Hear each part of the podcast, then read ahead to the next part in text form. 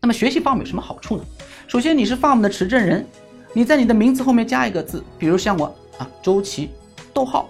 ，FRM，这就告诉你我是 FRM 持证人，风险管理的一些专业知识我都掌握，我通过考试了呀。那么第二个，它可以突出你的经验，因为 FRM 它要求了你有两年的专业工作经验，你才可以申请持证为持证人。所以，如果我是持证人，那我不就是在告诉你我有两年的专业的工作经验了吗？第三个，可以有助于帮助你加入精英的社交网络，